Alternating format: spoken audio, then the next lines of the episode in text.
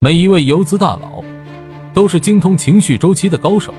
只要你掌握了情绪周期，什么时候该进攻，什么时候该重仓，什么时候该空仓，这一切都跟情绪周期有关。前面我们讲了启动期、发酵和高 C 期、退潮期，这一期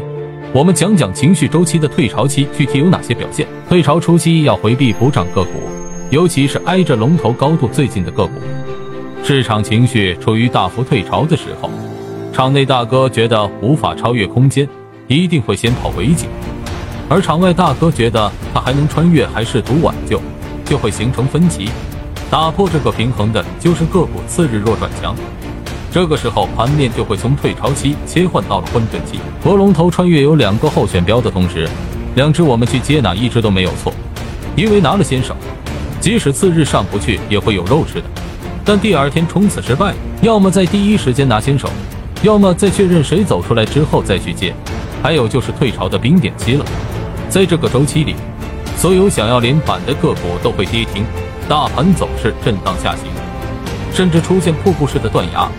这个阶段对于打板的来说，一定要管住手，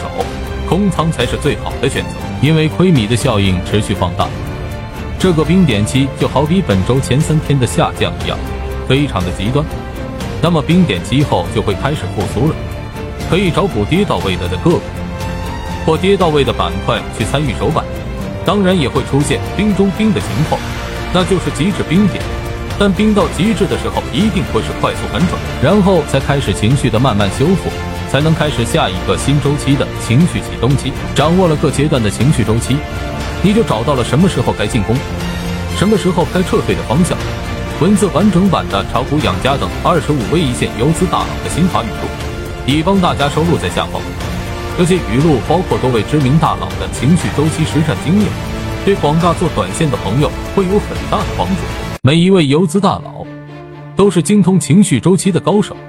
只要你掌握了情绪周期，什么时候该进攻，什么时候该重仓，什么时候该空仓，这一切都跟情绪周期有关。前面我们讲了启动期、发酵和高 C 期。退潮期这一期，我们讲讲情绪周期的退潮期具体有哪些表现。退潮初期要回避补涨个股，尤其是挨着龙头高度最近的个股，市场情绪处于大幅退潮的时候，场内大哥觉得无法超越空间，一定会先跑尾颈；而场外大哥觉得他还能穿越，还试图挽救，就会形成分歧。打破这个平衡的就是个股次日弱转强。这个时候盘面就会从退潮期切换到了混沌期。和龙头穿越有两个候选标的同时，两只我们去接哪一只都没有错，因为拿了先手，即使次日上不去也会有肉吃的。但第二天冲刺失败，要么在第一时间拿先手，要么在确认谁走出来之后再去接，还有就是退潮的冰点期了。在这个周期里，所有想要连板的个股都会跌停，大盘走势震荡下行，甚至出现瀑布式的断崖。这个阶段对于打板的来说，一定要管住手，空仓才是最好的选择，因为亏米的效应持续放大。这个冰点期就好比本周前三天的下降一样，非常的极端。那么冰点期后就会开始复苏了，可以找补跌到位的个股或跌到位的板块去参与首板，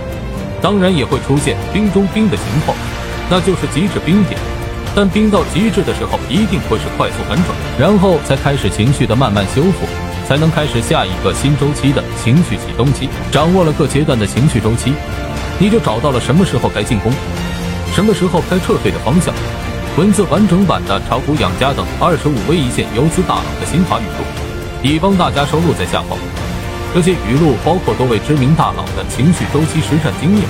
对广大做短线的朋友会有很大的帮助。